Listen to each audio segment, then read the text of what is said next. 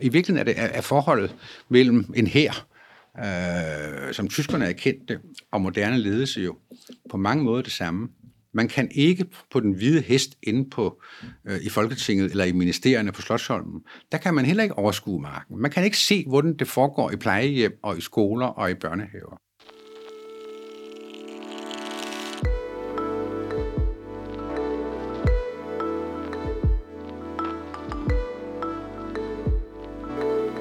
Det du skal til at høre nu er Deltager Danmarks podcast. Tak fordi du lytter med.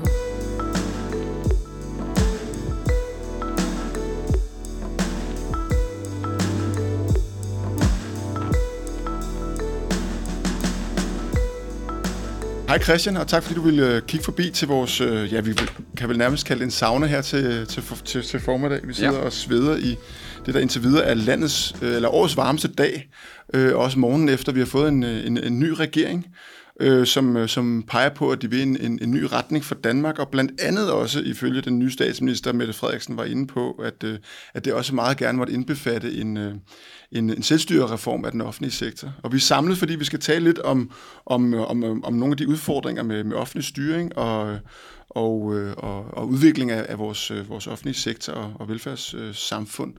Og øh, Christian Nissen, du er jo, øh, har et generalieblad, der går til helt tilbage til moderniseringsprogrammet tilbage i 1983, hvor du var ung fuldmægtig, og fortalte mig det øh, malende for noget tid siden, da du skulle øh, lægge mig en øh, skulder, eller hånd på skulderen og sige, Rune, tilbage i 1983, der var det som en gave, som en ung fuldmægtig, at mærke, hvordan støvet blev blæst af, af paragraferne, og vinduerne blev åbnet, og man faktisk kunne få lov til at tænke fornyelse og udvikling, og ikke kun skulle gå efter, hvad lovets bogstav og, og, og juristernes tolkning af paragraferne faktisk var. Så med det pust og den historiske øh, erkendelse har du siden også været både øh, direktør på, på Nationalmuseet, øh, på, på... Der var det administrator. Der var du administrator, ja. Administrationschef eller noget af den stil, ja. ja. Og så har du været... Øh, generalsekretær i Danmarks Radio og, og direktør på Rigshospitalet også. Ja, ja. Så, så store, øh, komplekse ledelsesopgaver og, øh, og en, en, en masse, øh, hvad skal man sige, rige erfaringer af ledelse. Og jeg tror, i min ungdom, og måske også tidlig barndom, der havde vi, min, min far han havde sådan et gulv, hvor han ikke lige havde fået lakeret det endnu, så der lå information, øh, aviserne på gulvet, og så kunne man ofte se dit kontrafej, øh, som sådan, sådan indbegrebet af, af styrings- og udviklingstænkning, så var du ofte talsperson for det. I ja, på det, tidspunkt, det tidspunkt har det nok været til skræk og advarsel. Ja, det, det var også øh, sådan umiddelbart min, min hukommelse af det. Når jeg en af vores børn kom ned der i, øh, det har været i 90, midt i 90'erne, øh, til ismageriet for at købe morgenbrød, og så var Ekstrabladets løbeseddel med mit billede på hele løbesedlen. Så stod der røde bogstaver hen og fyr den mand. ja. Så du var demoniseret også som, som også på mange måder indbegrebet af den styringstænkning, som, som jo øh, Mette Frederiksen blandt andet nu proklamerer noget, vi skal, vi skal gøre op med. Det er jo ikke nødvendigvis så et opgør med dig, men, men, men øh, det, det tror jeg, vi skal tolke det som.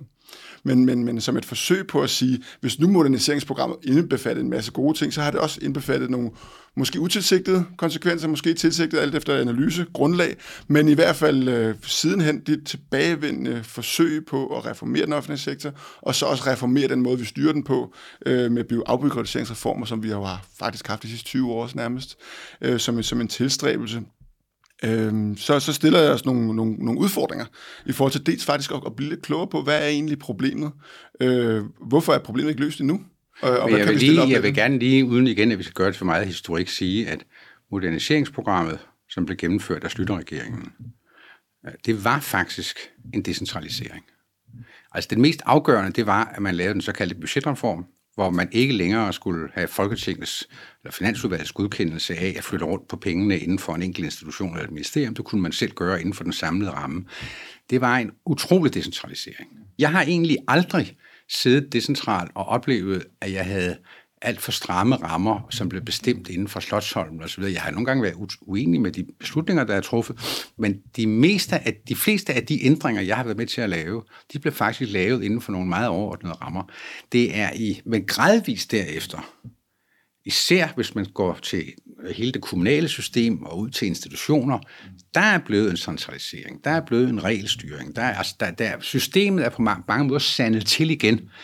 Det, der er afgørende, altså interessant også, når man nu taler om en ny regeringsreform, iver eller ønsker, det er, at budgetreformen, moderniseringsprogrammet, på mange måder var unik i dansk forvaltningshistorie, fordi det er ikke så mange gange, man har lavet en stor gennemgribende reform, Den danske forvaltning og administration har udviklet sig inkrementelt, altså små skridt i den ene og den anden retning, men aldrig, uden, aldrig inden for en systemisk øh, tænkning. Så, øh, så med, med, med nogle afgørende nuancer i virkeligheden også for at blive klogere på, hvad er det egentlig, der hopper ned i, i det, som, som regeringen har sat sig for, at vi prøver at løse. Kan vi måske blive klogere sammen i løbet af den næste øh, halve times tid, som, som vi skal bruge selskab med hinanden? Og noget af det, vi vil jo gøre, er faktisk at fordoble øh, på, på den øh, idé om det historiske, som du allerede peger på nu, fordi vi faktisk også vil gå ned til at kigge lidt på, hvad kan vi egentlig lære den preussiske her, som, øh, som øh, noget fælles tankegods, vi har været inspireret af, øh, i forbindelse med forsøget på at, og, og i virkeligheden skære lidt ind til, til nogle grund, øh, hvad skal man sige, begreber, vi kan, vi kan bruge til at tænke med og analysere med, når vi skal finde ud af, hvad er det, man, man skal stille op.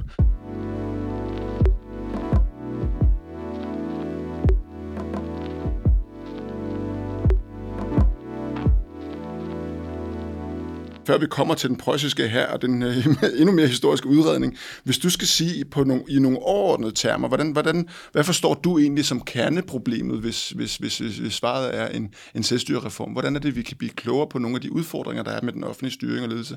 Også i din egen erkendelse af, hvad der hvad der hvad der er løbet af vand gennem åen i den øh, øh proces, du, du lige var lidt inde på før?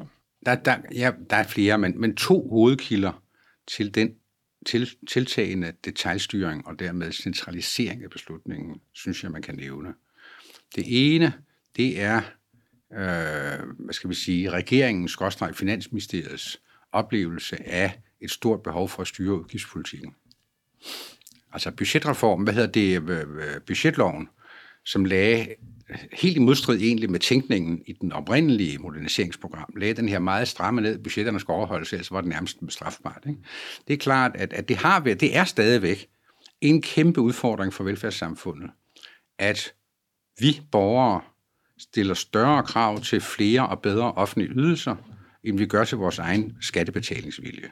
Ikke? Der er simpelthen ikke, der er ikke penge nok til at imødekomme borgernes stigende behov det gør så, at, at, at det, det fører med sig, at en stor del af den her styring egentlig er betinget af Finansministeriets øh, meget forståelige styringsiver. Det er også derfor, Finansministeriet stort, Finansministeriet stort set er involveret i enhver større reform. Altså det er jo noget, alle ressortministerier, ministre har beklaget, ikke, at de ikke får lov at lave deres egne reformer, at de forhandlingerne foregår over Finansministeriet, Finansministeriets embedsmænd sidder med øh, ved borgerne osv. Den anden grund det er i virkeligheden øh, det forhold, at vi borgere og det politiske system ikke kan acceptere forskelle. Altså, borgerne, eller de ældre på plejehjemmet i Jørgen, skal behandles præcis på samme måde som dem i Hvidovre. Eller i Hvide Sande, selvom det er et helt forskelligt samfund. Et element nu i den her aftale, Socialdemokratiet har indgået med, med resten af venstrefløjen, det er jo det med minimumsnormeringer. Jeg har meget sympati for det. Jeg har børnebørn, der går i børnehave, og jeg synes, der er få pædagoger. Men jeg er ikke sikker på, at forholdene er fuldstændig ens i alle dele af landet. Hver gang en pensionist falder ud af sengen på plejehjemmet oppe i, øh, i Aalborg, og det bliver nævnt i pressen, så ringer man op til et medlem af Socialudvalget i øh, øh Folketinget og siger, er det ikke for galt? Jo, det er for galt. Jeg, jeg, hvad vil du gøre? Ja, ja noget, noget, man er nødt til at gøre, siger faktisk mere. Jeg, jeg, jeg rejser en forspørgsdebat. Og så bliver der udslået et cirkulære med, at nu skal alle sengeheste på danske plejehjem øh, gøres 10 cm højere. Altså, den, vi, vi kan ikke leve med, at der er forskel. Og hele ideen med det kommunale selvstyre, er jo faktisk, at man lokalt skal kunne tilpasse den offentlige service, sådan som man i den kommune mener, det bør gøres. Så det er en anden forklaring på, at der kommer statslig centralisering og ensretning, som gør i virkeligheden, at man indskrænker det lokale ledelsesrum. Altså, hvis, hvis, lokale, hvis ledere ned igennem hele styringshierarkiet, altså fra, fra folketing til ministerium, til styrelse, til kommunalbestyrelse, til institution, får et mindre og mindre råderum at lede i, så, så tømmer man jo simpelthen ledelsesopgaven for, for indholdet. Mm. Og hvad gør det så ved ledelsesrollen? Ja, altså, øh, hvis du ikke har, hvis du ikke har nogen, noget rum, for det første bliver det mindre sjovt. For det andet så svarer det jo til i virkeligheden, at du du, øh, jeg har aldrig brugt mig om det der ord med værktøjskassen, med ledelsesværktøjer, men altså, der bliver færre og færre værktøjer øh, i kassen, og jeg har nogle gange rådgivet øh, øh skoleforvaltninger og foreslået, at man skulle gøre skolerne forskellige. Altså, at hver skole skulle kunne, altså lige så, lige så i virkeligheden på mange måder som friskoler eller lilleskoler, eller privatskoler i det hele taget, at man kan gøre det på en forskellig måde. Man kan opstille nogle overordnede krav og rammer, og så kan man lade skolebestyrelse og skoleledelse øh, tage sig af, hvordan det skal laves, så der bliver forskel på skolerne. Men der ser man jo faktisk en del af de nye store kommuner nu, hvor der, hvor der også der sker en centralisering. Ikke? Altså, der er en skoledirektør i en større forstadskommune til København, som her øh, sagde til mig for et par år siden nu, der er kun én skole her i kommunen, og den ledes fra dette skrivebord, og så slog han med hånden ned i sit eget skrivebord. Ikke? Altså, det skulle være fuldstændig ens. Så centralisering er ikke bare noget, der sker til dem inde i København, eller i relation til dem. Det er faktisk noget, der sker på en række andre områder også. Og hvad gør det ved øh, de medarbejdere, som øh, til daglig driver vores skoler og driver vores øh, hospitaler og, og at dem, som, hvad skal man sige, de 800.000 offentlige ansatte, nogle af dem er selvfølgelig ledere også, men de 800.000 offentlige ansatte, som øh, vi sådan set har brugt ret mange penge på at uddanne, og er vel blandt de højst uddannede offentlige ansatte, hvis man ser på det i verden øh, i dag. Hvad gør det ved deres daglige øh, virke, at, øh, at råderummet, både for deres ledere, men vel i virkeligheden også for dem selv, er, er indskræmmet? Det er nok sammensat. Altså, der er en del øh, medarbejdere, som faktisk godt kan lide, at der er nogle faste overordnede rammer. Altså jeg kan for eksempel fortælle, at jeg, da jeg var i Danmarks Radio, ville lave forskel på øh, kravene til, der blev stillet, hvis man søgte overlov. Jeg, vil, jeg gjorde det lettere at få overlov i nogle steder i landet end andre. Fordi muligheden for, at det var simpelthen sværere at få overlov på dem, der arbejdede over på en hold eller nede i Sønderjylland, for der var svært at skaffe vikarer. Eller jeg sagde, vi kan, det, at, det at få et overlov, det skal også være en individuel. Altså det er, noget, det, det er ikke noget, man har ret til. Det er noget, der, der afhænger af, hvordan, hvad, hvad, hvad der er muligheder for at give det. Det kan være en belønning osv. Og der vil det ofte være sådan, at medarbejderne, de ønsker, sådan var de i hvert fald tillidsfolkene øh, i sin tid, at der skulle alle deres medlemmer have fuldstændig lige vilkår. Det kan jeg godt forstå. Jeg har selv været tillidsmand, også i Finansministeriet blandt andet. Og tillidsmænd, de vil normalt sige, at der skal være ens vilkår for alle. Men i virkeligheden behandler man jo folk mest retfærdigt, hvis man gør forskel. Fordi vi er forskellige. Ikke? Altså fuldstændig ensartet vilkår for alle. Standardiseringslogikken kommer også fra de faglige organisationer, den kommer også ja. fra medarbejdere. Jo, og det kan også nogle gange komme fra ledere, fordi det er så dejligt at være leder, hvis man kan gå stikke ned i et regulativ og sige, jamen, altså, jeg kan godt, jeg kan godt forstå, Rune, at du burde have overlov. Jeg burde det, men, men, men prøv nu at se, du, øh, det var 10 år, for der er altså 37, øh, der står foran dig i køen, ikke? Nogle gange oplever vi selv, uanset om vi er tillidsmænd, eller medarbejdere, eller ledere, så kan vi nogle gange, som at sige, lette vores ledelsesbyrde ved at kunne pege ned i et regulativ og sige, der står, der er, det er skrevet ned, der er retningslinjer, bum, det er ikke mig, der bestemmer. Ikke?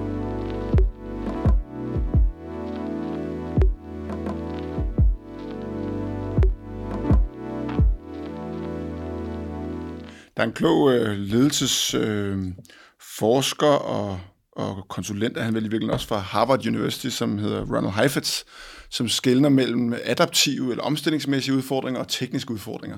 Øh, og og som, som, som peger på, at, at det der er vores hovedproblemer i dag, er i virkeligheden rigtig mange af de adaptive eller omstillingsmæssige udfordringer, forsøger rigtig mange ledere, organisationer, virksomheder, politikere og beslutningstagere at løse med tekniske værktøjer eller en teknisk øh, forståelse. Øh, så de prøver at kaste tekniske løsninger efter adaptive udfordringer. Og det han, han peger på, at den, den, den, den vigtigste konsekvens af det, at problemet sådan set består, for det bliver ikke løst af den tekniske øh, indsats eller den tekniske løsning. Og, øh, og, og det, der, der, der især leder skibbrud, det er tilliden til beslutningstagerne. Mm. Fordi at medarbejderne ved godt, jamen den her reform, de kommer ud og, og, og, og, og synes er så fin nu, enten inden for, for den kommunale forvaltning, eller, eller på tv, når, vi, når, man, når man ser politikerne træde frem. Det løser ikke det grundlæggende problem her, fordi det er dybere. Det, er mere, det handler om dybere adfærdsmæssige, værdimæssige modsætninger, som ikke er løst med det, eller forandringer, vi har brug for at gøre. Og så er den vigtigste konsekvens i virkeligheden tilliden øh, øh, eroderer til både ledelseslaget og, og politikerne, som sådan en generel øh, tendens øh, i, i, i organisationer, som har svært ved at finde ud af at skabe dybere forandringer. Er det et billede, du kan genkende som, som en, en, en beskrivelse af, af nogle af de øh, dilemmaer, der er på spil nu? Ja, og det er jo fordi, altså, hvis man skal ind og lave større omstillinger, altså for nu at tage et eksempel fra min tid i Danmarks Radio, øh, der begyndte vi at erkende, hvor radikalt det hele skulle se anderledes ud på grund af digitaliseringen. Ikke? Nu sidder vi her i et almindeligt kontor og optager i virkeligheden et radioprogram. Det vil være fuldstændig utænkeligt i den gang i Danmark. Nu er der masser af DR-medarbejdere, der går rundt med en båndoptager, der ikke fylder mere end mobiltelefon, eller ligefrem bruger deres mobiltelefon til båndoptagelse og optagelsen. Ikke? Og vi lever med det, og det fungerer skide godt. Og det er meget enklere, og det er meget billigere. Men det ville være fuldstændig utænkeligt dengang. Altså, der var et gammelt system, altså, og det var ikke bare et gammelt teknisk system, det var en, den kulturen, der var rettigheder, der var pligter, der var hvordan måder, man gjorde det på. Og et hvert socialt system, en hver virksomhed, en hver arbejdsplads har sine normer og sine kulturer og sine rettigheder og sine pligter. Og det er grundfæstet ind i den rygmarv, der ligger alle medarbejdere, nye medarbejdere, der kommer ind, de bliver socialiseret ind til at leve til de normer. Og mange af de ændringer, der skal laves, det vil være nogen, der udfordrer arbejdspladsens kultur. Det vil være nogen, der udfordrer de faste vaner. Og der er det altså virkelig en udfordring for for eksempel en ny chef at sige, at vi skal lave hele systemet om. Ikke? Og, og nogle af de virkelig store konflikter, det kan jeg godt kalde det, ikke bare udfordringer, reelle magtkampe, som jeg har været med til, det var både på Rigshospitalet og i Danmarks Radio, det var, hvor vi gik ind og lavede grundlæggende om. Tog magten fra nogen og fordelte magten anderledes. Ikke? jeg har lyst til at, at, at, at, at tage et spadestik dybere, fordi du beskriver lederskabsrollen der i høj grad også som noget at tage bestik af de kulturer, vaner, normer, den adfærd, øh, som, som, er, som er drivende for en arbejdsplads. Og der, der er vel et eller andet, øh, der er vel en erfaring, eller hvad, hvad er din egen refleksion om din måde at lede på i den proces? Øh, også du har nogle gange talt om nogle af de hvad skal man sige, relativt øh, udfordrende situationer, hvor du ender med at erkende, jamen den havde du faktisk ramt forkert, den bold. Så nogle gange kan, kan man vel se ledere, som siger, det hele skal laves om, her er planen. Jeg har siddet i mit, i min studerkammer eller på anden vis, og medarbejderne ved, jamen det kan godt være, at jeg har interesser, der, der er en magtkamp i det, men der er faktisk også nogle ting, som vi ikke tager vare på med det her, eller det vil ikke lykkes alligevel. Så hvordan er det, man som leder øh, arbejder med omstillingsmæssigt lederskab, hvor man også skal ned på at lede på kultur, vaner og normer, og ikke kun kan gøre det på tekniske greb Jamen, det, og omstruktureringer. Det, det, det er derfor, det ikke er let. Altså, ja. du kan sige, at, at man siger jo, ligesom man gør med amerikanske præsidenter, at de første 100 dage, der kan præsidenten gøre en hel masse. Derefter fryser vandene til. Og det gælder også, når en ny chef kommer ind i en, i en virksomhed eller en institution. At I starten er der en accept af, at hun, den nye direktør, gerne vil gøre det på en anden måde. Problemet er, hvis der skal handles så hurtigt, så kommer man ofte til at lave nogle ting, der viser sig bagefter at være dårlige. Ikke? Men hvis man venter for længe, så fryser vandene øh, til. Så, så, så der er der en, en, en uh, utrolig vanskelig balancegang. Ikke? Det kan godt være, at medarbejderne så vil sige, at det kan ikke lade sig gøre. Men, men, uh, men hvis man virkelig laver om i en kultur og en institution, så er det jo, fordi man går imod det, som alle troede var den eneste måde at gøre det på.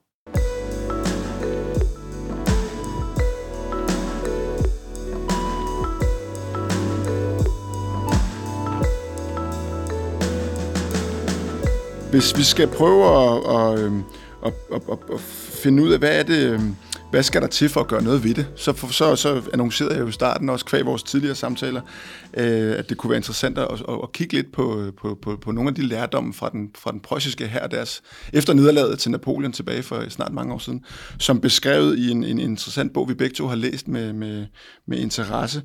Vil du ikke øh, tage os tilbage til den preussiske her og sige, hvad, hvordan er det egentlig, vi kan blive klogere der? Du var lidt inde på det for lidt siden i forhold til det der med, hvis, hvis det i for høj grad bliver styret, hvordan jeg skal arbejde som, som medarbejder, og det er det, som, det der faglige råderum, som både for, for ledere og medarbejdere bliver, bliver indskrænket i den måde, vi styrer den offentlige sektor på. Hvis det føles for snævert, så er det, vi slår op i banen, som, som også Jan Molin uh, talte om i vores foregående øh, podcast, som en, en hovedudfordring, det er, at man faktisk kan virke kvæg sin faglighed. Det er noget, som, som, som den preussiske her har slået sig med, og inklusiv også at finde ud af at gennemsætte det som en mere gennemgribende øh, kulturforandring for, for, for, over, for over 150 år siden. Altså det er en, det er en, en, en mærkelig historie. Det er en bog, øh, skrevet af en engelsk forfatter, egentlig oprindelig en, en Ph.D. i germansk filologi, som interesserede sig for militærhistorie, og så undrede han sig egentlig over, hvordan den tyske her faktisk klarede sig så rimelig godt under, altså selvom de tabte krigen, 2. verdenskrig, så klarede de sig faktisk rimelig godt. Bogen hedder The Art of Action. How Leaders Close the Gap Between Plans, Action and Result. Altså lige den der undersætning kan jeg vældig godt lide, for det er en hver leders, altså hvordan lukker man gabet mellem planer, handling og resultater. Det er simpelthen det, ledelse drejer, drejer sig om. Hvordan man lukker, for der er nemlig et gab mellem dem. Ikke? Altså når, det beskriver Bonke også, at når lederen siger, eller ledelsen siger, vi skal gøre det og det, vi skal gå den og den retning, så skal de der beskeder, beslutninger omsættes til en handling blandt medarbejderne.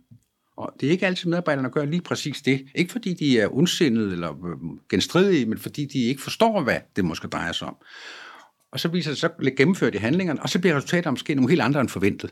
Hvordan lukker man de to gab? Det er det, bogen handler om. Og det er interessant, at den hedder The Art of Action. Altså det er en kunstart på en eller anden måde, som Bunky beskriver det. Så går han tilbage til udviklingen af tysk militær øh, strategitænkning efter et slag ved Jena mod Napoleon i 1805-6 stykker, hvor Napoleon vandt.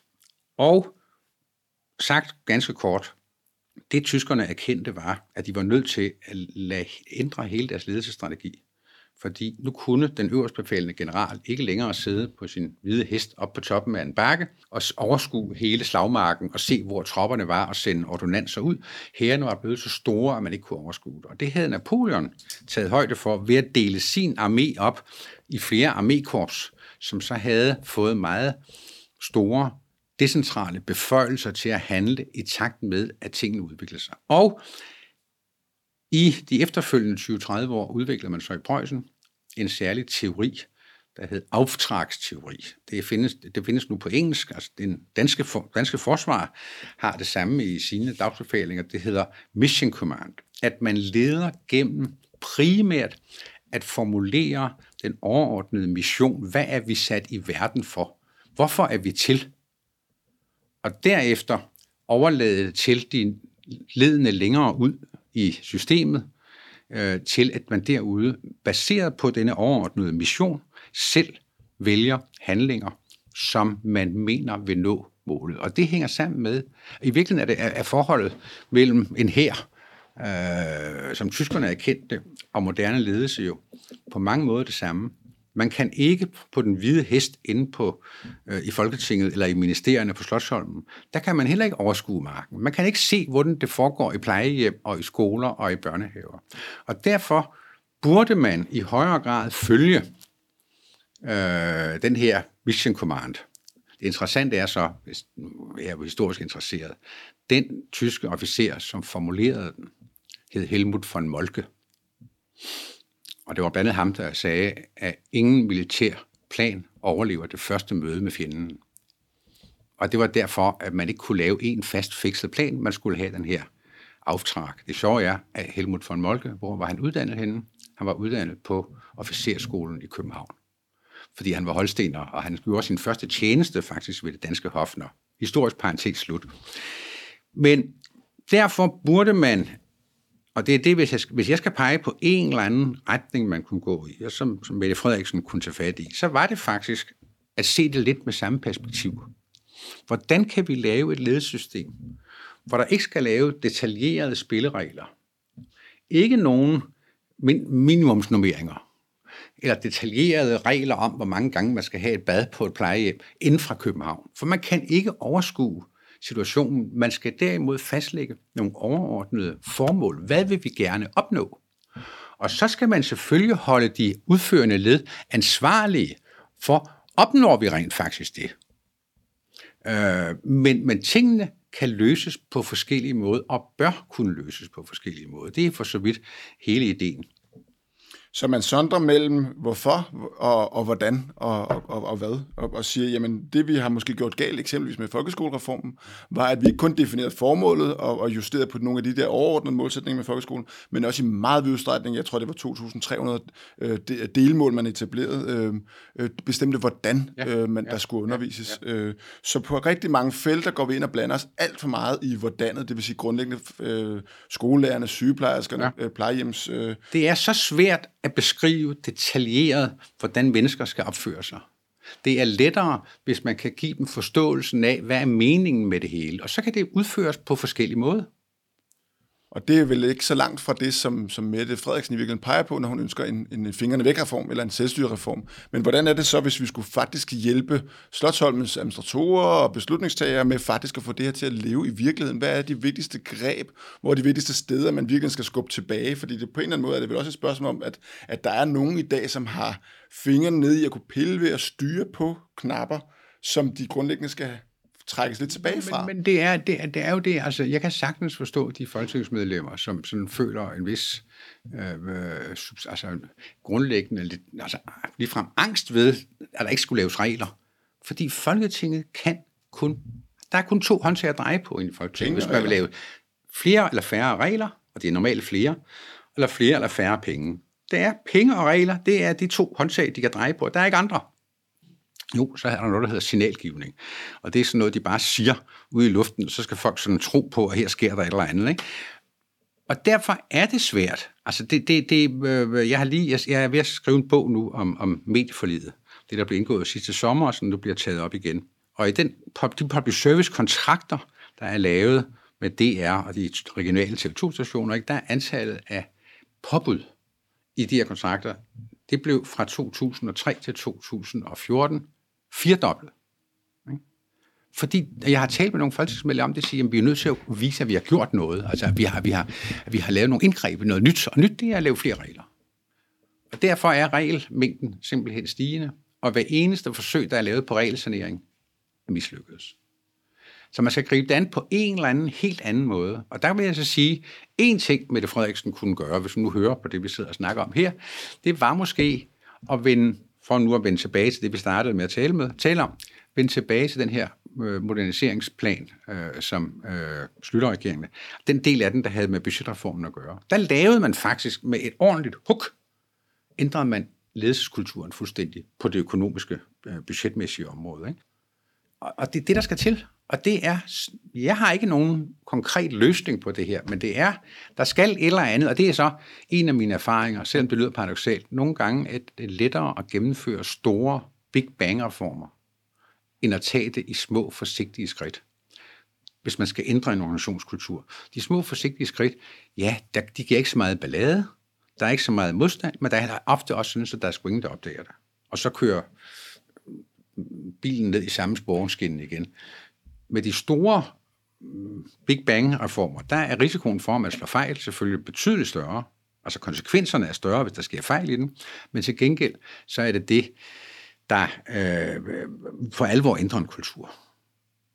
Så altså, jeg vil sige, man skal, Mette skal have de store sko på, syv, syv skoene på. Ellers tror jeg, at øh, reformplaner og tanker ikke kommer øh, ud over papiret. Og vi skal, vi skal bare våge, det, øh, våge lidt af, af og, og prøve at give nogle bud på nogle små elementer her, inden vi skal runde af. Øhm, hvad, hvad er det så for nogle, hvad for nogle principper eller kerneelementer, skulle man så kunne opstille? Det er det, vi har som en af udfordringerne, i hvert fald når vi arbejder med mange af de offentlige ledere, chefer og direktører rundt omkring fra, er jo en, er jo en erkendelse af, at de bliver ansat selv for, for meget store institutioner, først og fremmest fra en styrelse, der gerne dem som embedsmænd. Og de arbejder så på et mandat, som i høj grad handler om at kigge opad, fordi rigtig mange af de rammer og, og vilkår, budgetter osv., de har, bliver konstant ændret. Så vi har en kultur, hvor de øverste direktører og ledere kigger i vid udstrækning opad okay. i systemet, og vi bygger så systemer, hvor alle kigger opad mod øh, de øvre ledere, i stedet for at kigge øh, udad mod de medarbejdere og de ja. borgere, ja. hvis opgaver, ja. behov, ja. udfordringer og, og, og løsninger, vi skal finde sammen med dem. Så vi har grundlæggende skabt en, et system, hvor bedetæpperne vender ind mod Finansministeriet. Jamen, det er fuldstændig rigtigt. Altså, der kommer en strid strøm af nye regler og instruktioner og befalinger og kontrakter og jeg ved ikke hvad, uh, key performance indicators oppefra og ned, så er det klart, så sidder man jo nede og venter på, hvad der kommer, og øh, dækker hovedet måske, og siger så videre. Hvis nu de kom med, med fire års mellemrum, at man sagde, okay, det her det er formålet, du skal gå den vej, hvordan I gør det, og her er de penge. Altså, Stephen Bunke har også formuleret det, noget jeg ofte bruger, når jeg holder foredrag om det, øh, hvor han citerer Spice Girls. Same, tell me what you want what you really, really want. Og så tilføjer han, give me some resources and some restrictions and shut up. Ikke? Altså, det vil sige, sig mig virkelig, hvad er det, I vil opnå? Altså, det er noget, man siger opad til. Giv mig ressourcer, men giv mig også nogle restriktioner. Det er ikke et, et tag selv bord og holde sig kæft. Ikke? Det vil jo gøre, at man ikke ville sidde og stige opad. Så vil man begynde at sige, nu har jeg sgu fået ud af, hvad det, nu ved jeg, hvad de gerne vil opnå, og så vil man gå ned og medarbejderne gå videre. Altså det, det, det, det igen, skære ned på antallet af regler, skære ned på antallet af dagsbefalinger osv., det giver kun forvirring. Sig mig hvad. Og jeg vil så sige, apropos det, jeg havde mange, mange stridigheder, især i, ja, både på Rigshospitalet og Danmarks Radio, med tillidsmænd og fagforeninger, øh, som var dybt skeptiske over det, jeg ville lave om. Også fordi meget af det drejede sig om at omprioritere ressourcer, sådan så der skulle afskedes medarbejdere af en kategori for at kunne ansætte nogen af en anden kategori. Det bryder tillidsmænd sig selvfølgelig ikke om. Og derfor var jeg også skeptisk over for, for altså at, at inddrage fagforeninger og medarbejdere i omstillingsarbejdet. At de må, altså, altså at fastlægge, hvordan det skulle gøres. Først da det lykkedes os at lave en beskrivelse af, hvor vi ville hen, som var til at forstå. Altså sagen var, at de omstillingsmål, vi stillede op, var til en fremtid, vi selv ikke forstod i begyndelsen. Altså, og hvis man ikke selv forstår det, så er det også svært at forklare for andre. Fem-seks år senere, da vi forberedte hele etableringen af DR-byen, hvor vi jo lagde alle enheder sammen på tværs af radio, opløste den gamle grænse mellem, hvad der var radio og hvad der var tv, der var der tilstrækkeligt mange, som kunne se, at hele digitaliseringen gjorde, at det var en fuldstændig anden verden, vi skulle leve i. Og der blev jeg faktisk han har sagt, ja, tvunget af forskellige ting, jeg ikke behøver at komme ind på, tvunget til at lukke en række arbejdsgrupper op. Jeg rev en gammel rapport i stykker, og lod det blive fotograferet. Jeg smed den i papirkurven, så alle kunne se det. Det var sådan en symbolsk offerhandling. Og så startede vi helt forfra, og så etablerede vi en række arbejdsgrupper. Vi havde tillidsrepræsentant udpeget. De var ikke tillidsmænd alle sammen, men tillidsmændene havde udpeget mig. Det interessante ved det var, at i forhold til den oprindelige plan, den jeg rev stykker, så var de her arbejdsgrupper, for det første var de rygende, og der var både chefer og, og såkaldt menige medarbejdere. I starten var de rygende uenige. Det var jo ikke så underligt. Det mærkelige ved det var, at de blev enige. Og de blev ikke enige om mindste fællesnævner. De, de forslag, de kom frem med, var mere radikale end dem, ledelses, altså vi i ledelsen selv havde, dem jeg havde revet stykker. Her gik de langt videre. Og skillelinjerne, det glemte jeg at nævne, skillelinjerne i de arbejdsgrupper gik ikke mellem medarbejdere og ledere. Det gik fuldstændig på tværs.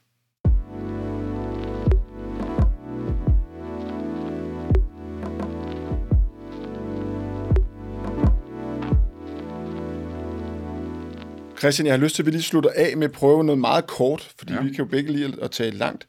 Øhm, kan vi lave en formel det kunne for eksempel bestå af to, tre eller fire nøgleord, som fører til nogle af de forandringer, vi gerne vil se. Så et eller andet, der hedder mere plads til medarbejderne plus og nogle andre ting. Hvad, hvad, hvad skulle indgå i din formel, hvis man skulle lave sådan en selvstyrereform for den offentlige sektor? Og men det så bliver et big bang eller noget mere graduelt eller gradvist? Jeg vil sige, øh, accept af større forskel. Og det gælder både forskellene ude hos borgerne, det gælder forskellene mellem kommuner. Det gælder forskel mellem medarbejdere. Altså man, livet og verden er meget mere forskelligartet. Og det andet, jeg vil sige, det var risikovillighed. Mm. Så noget med mod? Og så vil jeg, ja, jeg ved ikke, om jeg kan ryste en tredje ud sådan i, i det sidste øjeblik, men det vil nok være accept af, at man laver fejl, hvis man vel at mærke lærer af dem, og ikke gentager dem for ofte. Det synes jeg er tre gode bud. Så accept af forskel, risikovillighed og accept af, af, af, af det at kunne fejle. Med de tre ingredienser, så er man på, på, på rette spor, øh, hvis vi lytter til din erfaring helt tilbage fra tiden som ung første øh, eller fuldmægtig, i, øh, som, som en af drivkræfterne i moderniseringsprogrammet af de unge i 83, og så efter den omfattende ledergærning, som du har reflekteret lidt over nogle erfaringer fra her, så kan vi give de øh, nye beslutningstager, der kommer på tinge, lidt, lidt mere på vejen, og se, om det så bliver et big bang eller en mere gradvis øh, og langsigtet forandring. Og øh, der er i hvert fald ikke nogen tvivl om, at vi kommer til at, at, at, at beskæftige os meget mere med de her diskussioner, fordi det er ikke nogen enkelt ting at løse, for så vil det være løst for længst. Og så må vi se, at du øh, pessimist eller, optimist i forhold til at kunne løse nogle af de her problemer som det sidste? Jamen, altså, jeg har på mine, i min højere alder har jeg nu opnået det privilegium, at jeg efter et langt ledelsesliv, hvor jeg havde ansvar for ikke bare at kende problemer, men også at løse dem. Nu kan jeg lænde mig tilbage og interessere mig for problemer og beskrive dem, og så kan jeg sige, at det er ikke mit ansvar at løse dem. Det må, andre, det må andre så sige. og overlade det til ungdommen. Christian, tusind tak, fordi du ville være med. Det var en fornøjelse at blive lidt klogere sammen med dig, og vi håber også, at I lyttere derude synes, at det var værd at høre med her. Tak fordi I også lyttede på. Bogen, som bliver omtalt i programmet, hedder The Art of Action, på dansk Handlingens Kunst, og er skrevet af Stephen Bungay.